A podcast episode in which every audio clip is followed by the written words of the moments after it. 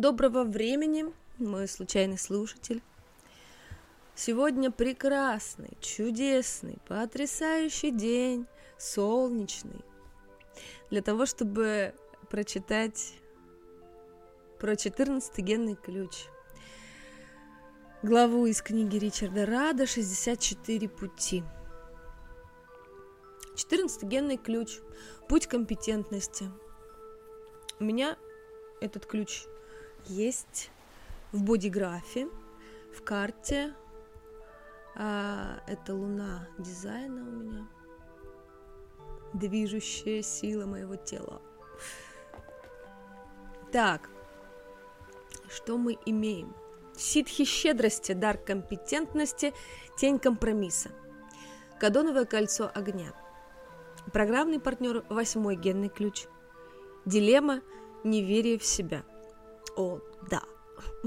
О, да.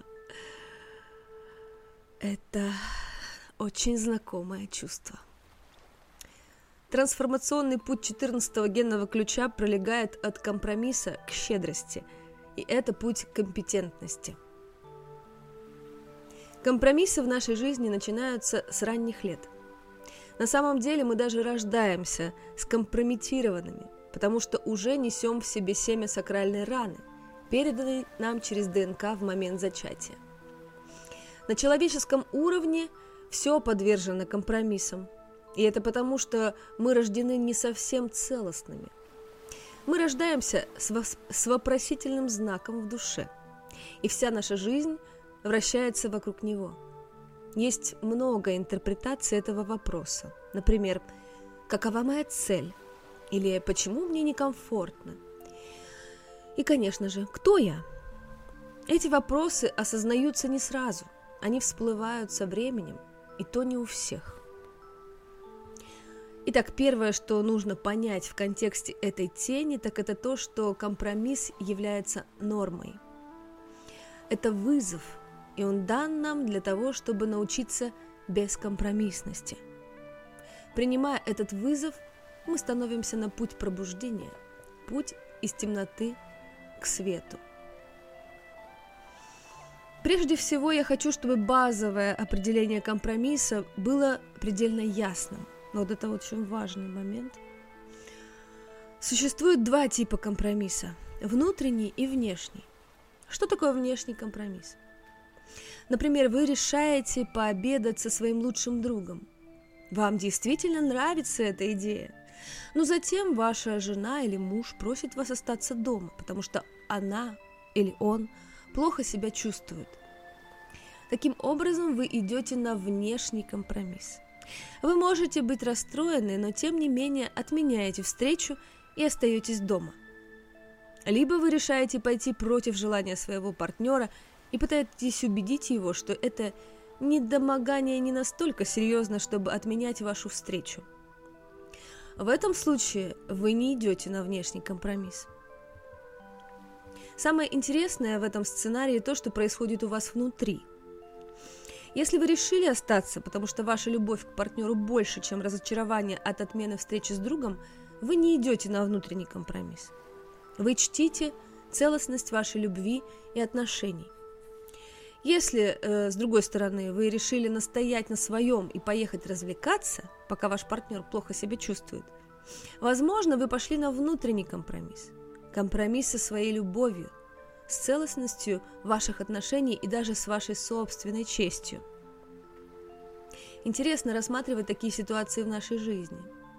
Жизнь наполнена внешними компромиссами – Жизнь без внешних компромиссов была бы невероятно эгоистичной. Но золото скрывается внутри. И эта способность преодолевать свои эгоистичные склонности к компромиссу со своим высшим «я», со своей целостностью. Отказаться от внутренних компромиссов – это значит жить с честью и достоинством. В конечном счете, это вопрос сердца. Вы когда-либо шли на компромисс со своей любовью. И что происходило с вами в такой ситуации? Хм. Ну, не знаю, даже надо подумать, как ответить на эти вопросы. Трудно. трудно. Это тонкий баланс. Необходимо оставаться с тем, что ощущается правильным при столкновении с внешним давлением, поскольку в большинстве существует а в обществе существуют определенные ожидания по поводу того, как мы должны поступать в тех или иных ситуациях.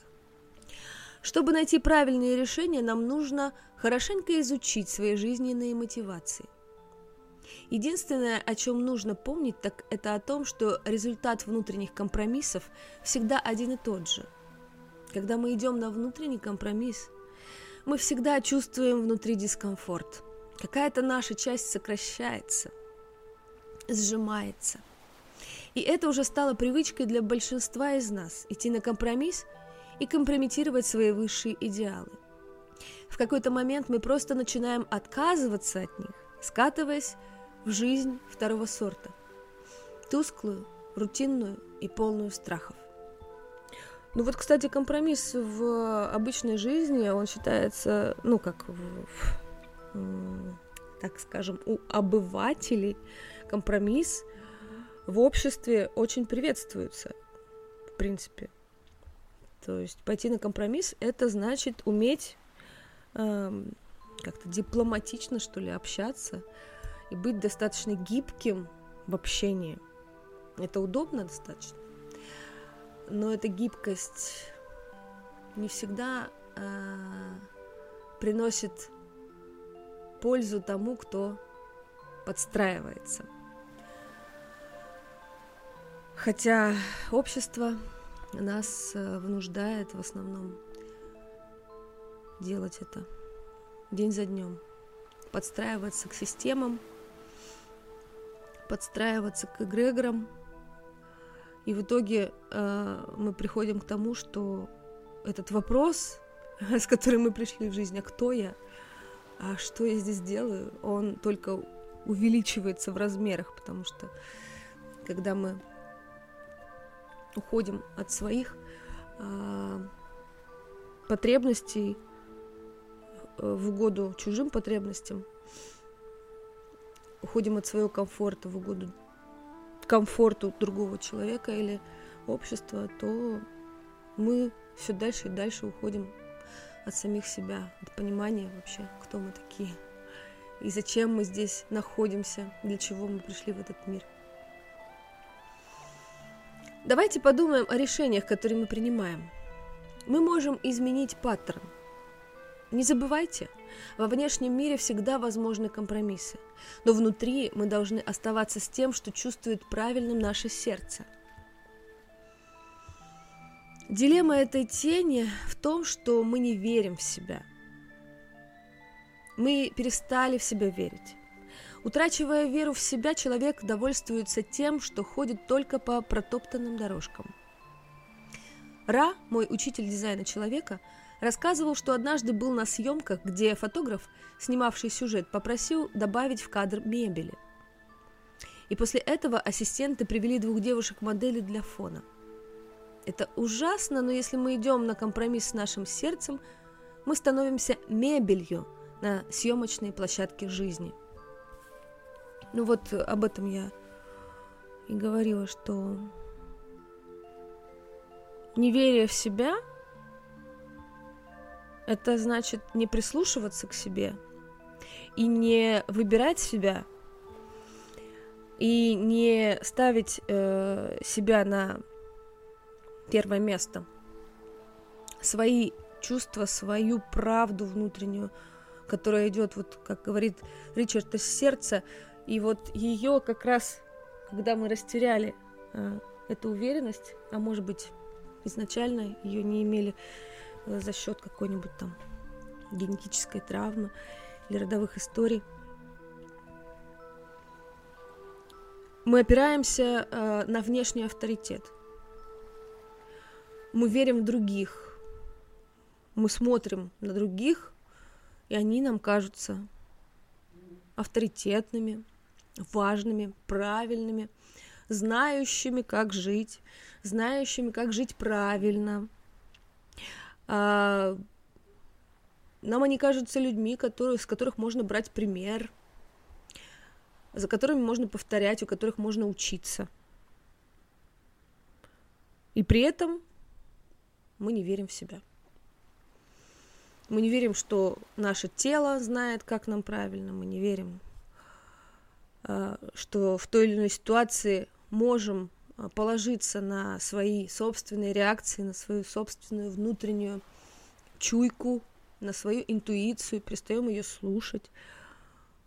И это огромный конфликт и большая беда. Ну, э, я это говорю, конечно же, про себя, про свой личный опыт жизненный.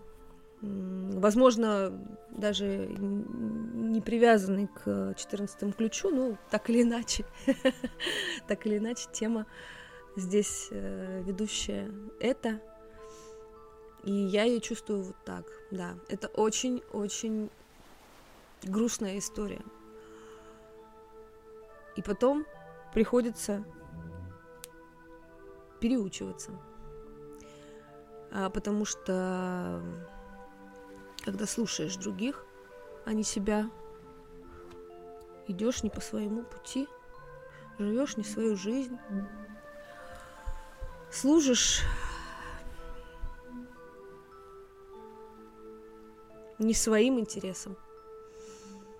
И, соответственно, ну, жизнь тебе показывает в какой-то момент, когда уже доходишь до какого-то предела, до какой-то беды, до какого-то кризиса, что так больше нельзя. Так нельзя. Придется переучиваться.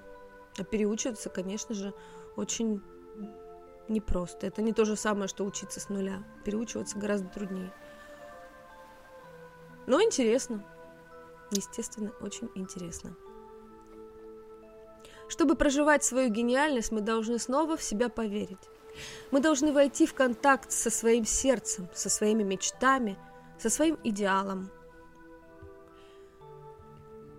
Если мы живем в компромиссе, мы чувствуем себя в ловушке. Но ведь нас никто не заставляет так жить. Нужно помнить, что даже один бескомпромиссный поступок в день будет иметь значение. Чем меньше компромиссов в нашей жизни, тем сильнее вера в себя – в конце концов, можно научиться слышать свой внутренний голос настолько четко, что всегда различать то, что лишает нас жизненной силы, и то, что ведет к свету.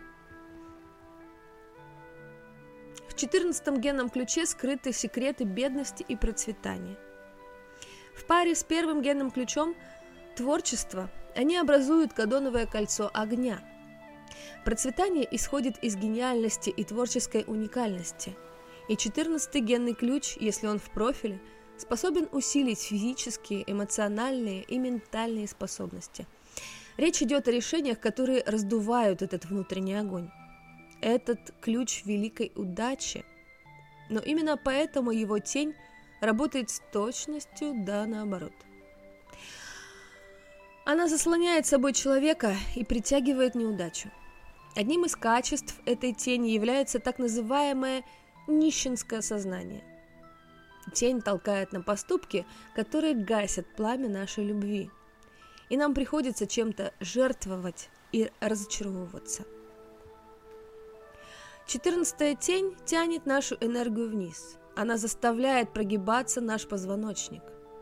А это портит осанку и вызывает напряжение во внутренних органах и железах.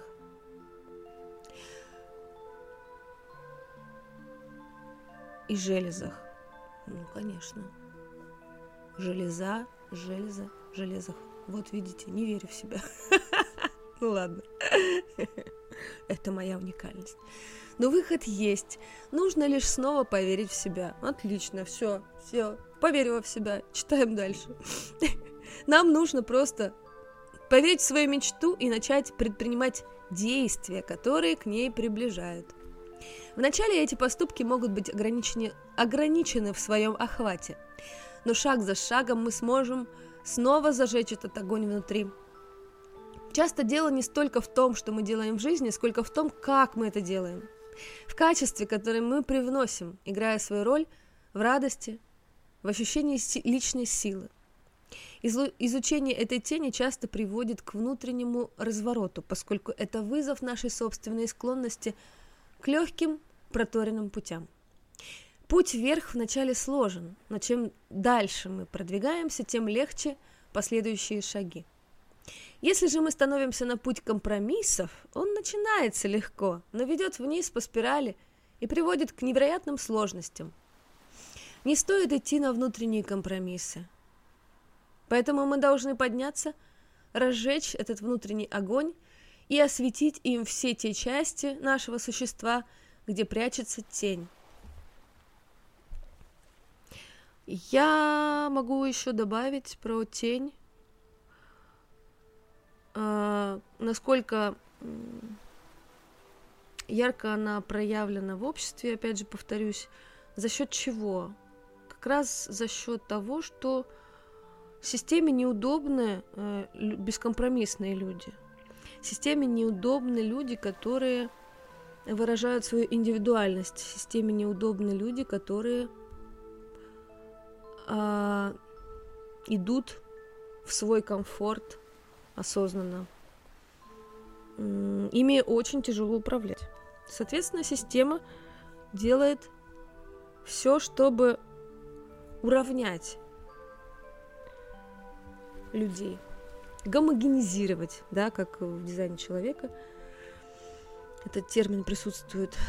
Гомогенизация. Чтобы всех под одну гребенку причесать, чтобы все э, слушались, чтобы все следовали одним и тем же установкам. И вот как раз обусловленность установками социальными очень сильно бьет по уверенности в себе, по вере в себя. Очень сильно бьет по способности слышать внутренние сигналы, телесные сигналы. Ну вот взять хотя бы историю с тем, что в школе там надо было, ну не знаю, как сейчас. Может быть, сейчас тоже это есть, а может быть и нет. Отпрашиваться в туалет, например, да, нужно. А не просто иметь право, да, идти туда тогда, когда тебе действительно нужно. А, вот все вот эти вот ограничивающие убеждения, а, социальные нормы, они все так или иначе затаптывают вот эту вот чувствительность внутри чтобы мы не слышали свой внутренний авторитет. И, конечно же, генетические травмы здесь играют огромную роль. Потому что внешние обстоятельства провоцируют проигрывание травмы, а она уже делает все остальное грязное дело, подавляя попытки индивидуально выражаться и заботиться о себе согласно своим внутренним ощущениям. И я уже как-то в подкасте тоже говорила как-то про это. Ну, такой красивый, красивый пример, а, что кто-то пришел. Так вот, возвращаясь к примеру, который я хотела привести. Ну, поскольку у меня 14 ключ э, стоит в теле, в дизайне, э, то и пример будет про тело. Я как-то раз заметила, что многие, многие из нас, особенно я говорю про женщин, привыкли э, игнорировать сигналы своего тела. А в частности, когда хочется в туалет по-маленькому. И это оказалось так, такой э, распространенной привычкой терпеть, терпеть, долго терпеть.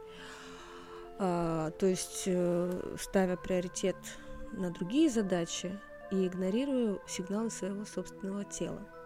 И я люблю говорить, что мой путь осознанности начался путь в осознанность начался именно с этого момента, когда я начала ставить приоритет на сигнал своего тела и подмечать, как я привыкла делать наоборот, как я привыкла ставить любые другие внешние обстоятельства, даже не задумываясь о их важности в моменте или не в моменте, неважно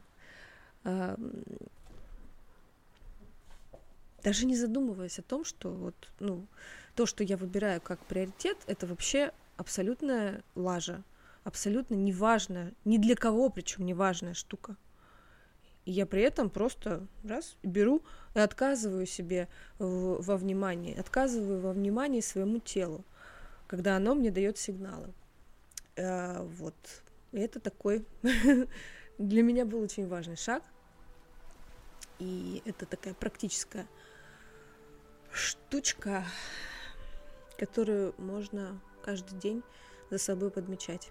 В какие моменты мы не выбираем свое тело, в какие моменты мы его не слышим, отказываемся слышать э, в угоду каких-то внешних факторов. Так, читаем дальше. Где книжка? Вот она книжка.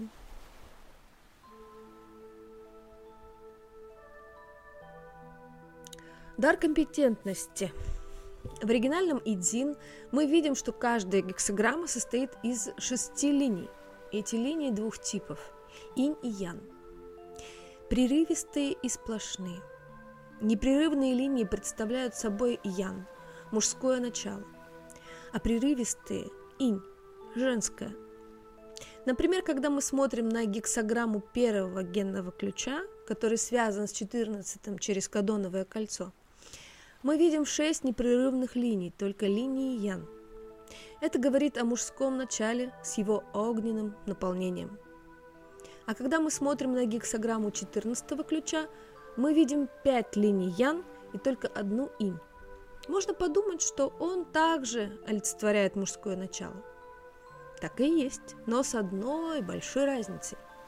Эта единственная линия Инь находится в самой сильной позиции в гексограмме. Это пятая линия. А пятая линия любой гексограммы традиционно является ее правителем. Ух ты, интересненько. Я куда-то смахнула текст. Ну, конечно, на ситхи перескочила. Да, действительно, давайте будем уже в ситхи э, улетать. Чего нам эти дары? Так, так, ну, ну, ну. Правителя. То есть мы видим здесь творческую силу Ян под руководством Инь. Разве это не здорово? И это ключ к материальному успеху. Если бы все бизнесмены знали эту тайну, что ж, они скоро узнают. Речь идет не о том, чтобы все предприятия возглавляли женщины. Суть не в этом – хотя это естественная тенденция высшего сознания. Речь идет о силе генерации ресурсов, которая руководствуется идеалами благородства, чуткости и служения. Древние китайцы назвали этот генный ключ владением в великой мере. Они знали, что эта комбинация указывает на огромный успех в любых начинаниях. Как уже было сказано, 14 тень связана с нищенским сознанием – Несмотря на то, что у нас внутри есть это огромное наследие, мы настолько скупы, что отказываемся его тратить, и поэтому голодаем вместе со своими близкими и друзьями. В наших силах помочь всем, но мы этого не делаем. Если в вашем профиле есть 14 генный ключ, задумайтесь над этим. Это как родиться с серебряной ложкой во рту. Это удача.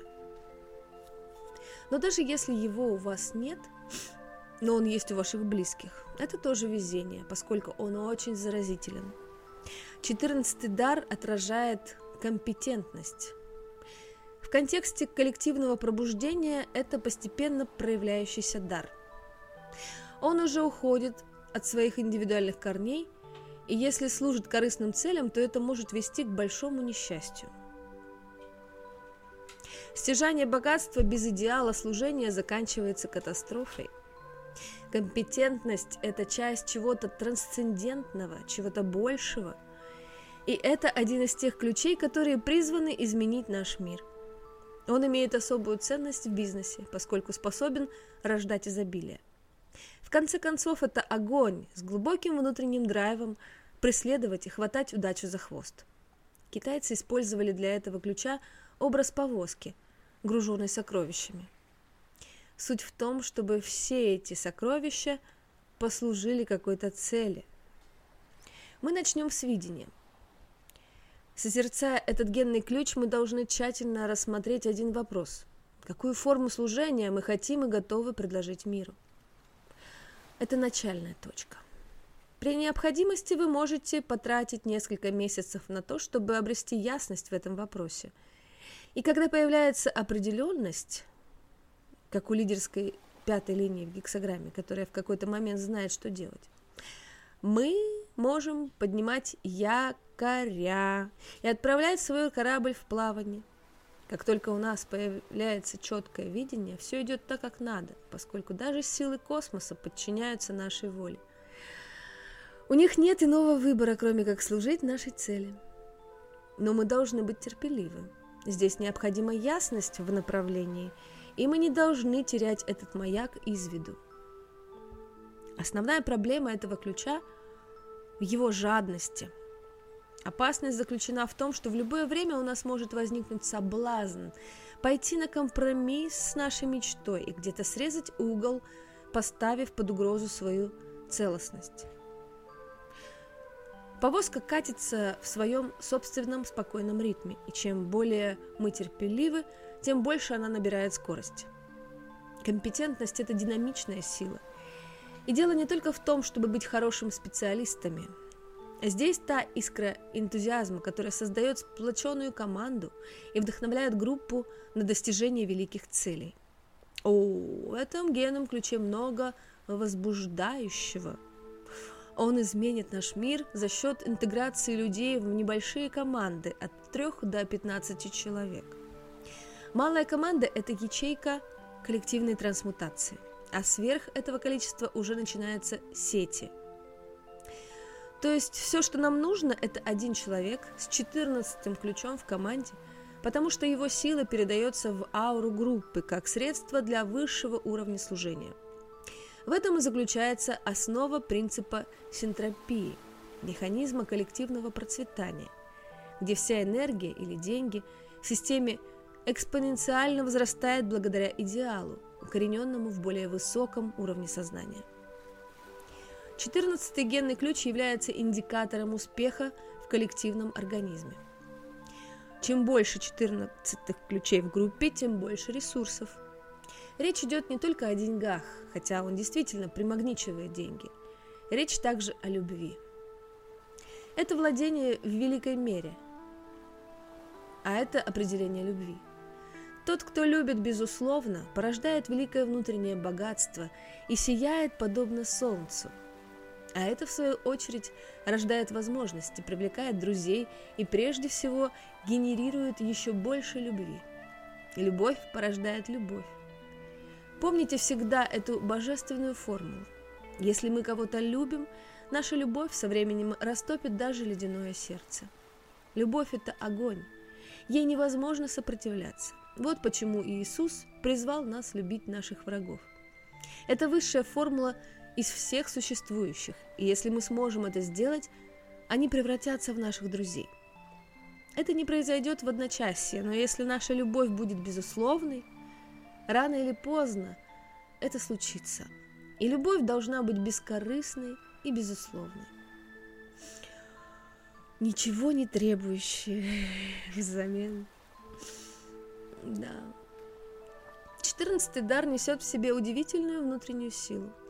Секрет в том, чтобы не изолировать себя, но вы будете удивлены, сколько людей с четырнадцатым генным ключом забывают об этом. Они предпочитают работать в одиночку, и причиной этому служит страх. Если копнуть чуть-чуть глубже, мы найдем этот страх, и в основе это страх успеха. Это страх быть сильным, Нищенское сознание, которым пронизано теневое поле, не признает нашего величия. Оно хочет, чтобы мы оставались маленькими. Оно прикрывается ложным смирением. Но вспомните себя в юности. Когда мы молоды, мы все мечтаем быть великими. Мы хотим быть героями и космонавтами, летчиками и учеными, королями и королевами. Это потому, что мы уже великие. Но потом, когда начинаются компромиссы, наше природное величие накрывает теневым саваном. Что ж, теперь необходимо вернуться из собственного изгнания. И это зависит только от нас самих. Все эти сказки о принцах и принцессах, изгнанных из своих дворцов и живущих в нищете. Однажды, в один прекрасный день, они возвращаются, всходят на свой законный трон, играют свадьбу, и в стране начинается новая жизнь. Как вы думаете, это сказки для детей? Нет, скорее для нас, взрослых. Они нужны нам больше, чем детям. Где мой трон? Где мой трон? Итак, давайте снова поверим в себя. Давайте толкнем эту повозку с драгоценностями. Нужен импульс, чтобы сдвинуть повозку с места. И вначале всегда непросто. Третий генный ключ сложности в начале. Необходимо терпение и усилие. Но вскоре мы увидим магию, происходящую в нашей жизни, поскольку будут появляться те, кто вызовется нам на помощь. А, вызовется нам помочь. Трудно поверить, сколько радости способны вмещать наши сердца, когда мы снова обретаем то, что нам принадлежит по праву наследования. И нашим единственным желанием будет желание разделить свою удачу с другими, чтобы они тоже могли пользоваться сокровищами, которые приносит совместная творческая работа. Да, хотела добавить, что когда я не верю в себя, я начинаю болеть. Ситхи щедрости. Для меня созерцание и описание этих генных ключей является удивительным процессом. Возможно, вы тоже обнаружили, что когда вы погружаетесь в созерцание определенного генного ключа, он оживает в вашей жизни. В какой-то момент жизнь предлагает нам тот или иной опыт, необходимый для разблокировки этого учения. И вот я уже в течение нескольких дней погружаюсь в созерцание 14-го генного ключа и пытаюсь постичь скрытый смысл огня в этом кадоновом кольце. Как вдруг вчера ко мне подходит мой друг и предлагает научить меня разжигать огонь подручными средствами. Позвольте мне поделиться с вами этим невероятным опытом. Под руководством своего товарища я наколол дров, сделал специальный лук с тетивой – вырезал нужного размера шток. Уперев шток в углубление, нажимая и раскручивая его, я увидел дымок, а затем и первый уголек. Какой момент! Из ничего возникает эта крошечная искра. Вы берете ее как величайшую драгоценность, кладете в середину очага, а затем осторожно раздуваете. Это деликатное искусство, поскольку уголек может погаснуть. Но вы продолжаете, и вуаля, разгорается пламя. Мне казалось, что в этот самый момент мое сердце распахнулось до предела. Вы проходите через этот кропотливый и довольно сложный процесс, но в результате возникает невероятное ощущение внутренней силы. И это вера в себя. Теперь я уже другой. До того, как я разжег огонь, я был одним, а теперь изменился. Я искренне рекомендую всем вам это попробовать. Самая незабываемая часть этой мистерии – это возникновение этого крошечного уголька. Можно представить себя в холодной пустыне с наступлением ночи, где нет никого рядом. И этот уголек, который не больше спичечной головки, возникает как спасательный круг. Кажется, что он появился из ниоткуда, но в конечном счете он произошел от Солнца, потому что энергия Солнца хранится во всем на Земле – это фундамент процветания, и это основа ситхи щедрости. И, конечно, в этот момент возникает благодарность. Я был так благодарен этой маленькой искре, я был так благодарен стихиям за этот дар. Щедрость исходит из этого огромного чувства благодарности. Это благодарность за искру жизни. И когда мы раздуваем эту искру благодарности внутри себя – она разгорается. Когда мы продолжаем ее лелеять, она становится огнем. Когда мы поддерживаем этот огонь, он превращается в наше внутреннее солнце. А солнце – это символ и суть самой щедрости. Солнце отдает себя неустанно, и благодарность бесконечна. Отдавая энергию космосу, она постоянно восполняется. Это и есть проявление принципа щедрости. Это значит отдавать и отдавать и отдавать. Когда желание брать уходит, мы приходим к этой ситхе. Мы достигаем единства. А единство основано на любви и отдаче. Конечно, с отдачей приходит и получение. Но получать и брать – это разные вещи. Получая топливо, мы отдаем нашу благодарность. Чем больше мы отдаем, тем больше нам отдается. И чем больше нам дается, тем более благодарными мы себя чувствуем. Самые высшие формулы генных ключей еще предстоит раскрыть. Передача содержит много высших секретов.